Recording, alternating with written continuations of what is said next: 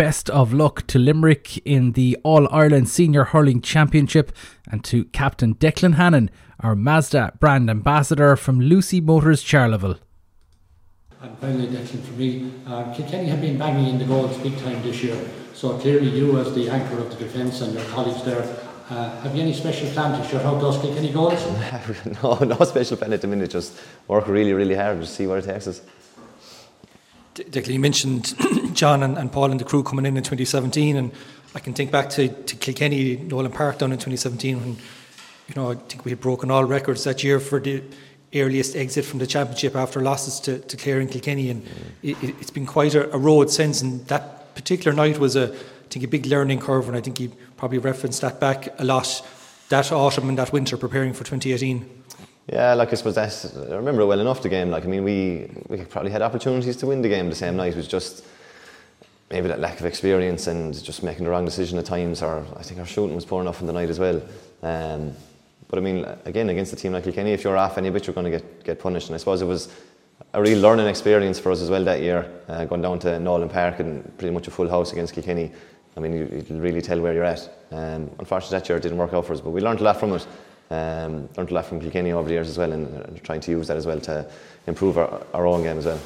You, you mentioned earlier about the, the, next two weeks or 10 days of preparation, but I suppose it's, it's a preparation since last January knowing that you have the ability to be a contender at the end of the year, does that make it easier to put in those hard yards in January compared to what it would have been in 2010 or 2011 or 2012? Uh, I don't know if it makes it easier. Jeez, I found it find it hard in January, February there back in Rathkeale.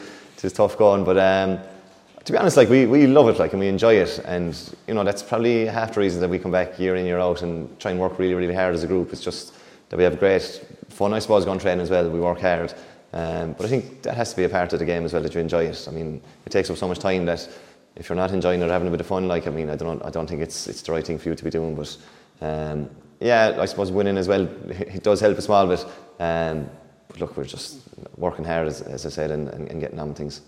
Yeah, and uh, looking back to the last day, spoke to Kyle Hayes afterwards, and he said how the group almost preferred these tight games that Kyle in particular anyway loved the battle and mm. loved that kind of an intense challenge as to maybe some of the other games where you know maybe things didn't go as well for the opposition and, and you won with a bit to spare but you do seem to love getting down into the trenches and, and really digging it out yeah it's great I mean sure it's, it's, I suppose it's what you train for really is to be involved in these games and those tight games I suppose you can take confidence from the training that the lads have put us through and Carver our strength and conditioning coach has done a fantastic job since January and you know, you can take confidence from looking back saying you have the work done and that, you know, you can keep going. Whereas, you know, if you have any doubts at all, you'll probably just come up short. Um, so again, we've used that experience over the last number of years to just, just know that we, you need to keep going. You need to have those, I suppose, reserve energies of reserve in, behind you and to keep you going.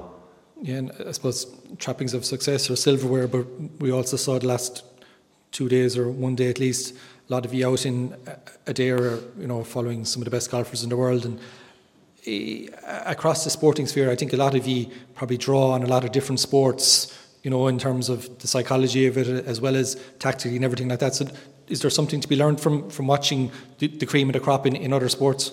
Actually, there probably is. I suppose in golf in particular, like I mean, they're going to have to have to get over a bad shot fairly quickly. Like they can't be thinking about for two or three holes. The whole competition be over for them if that's the case.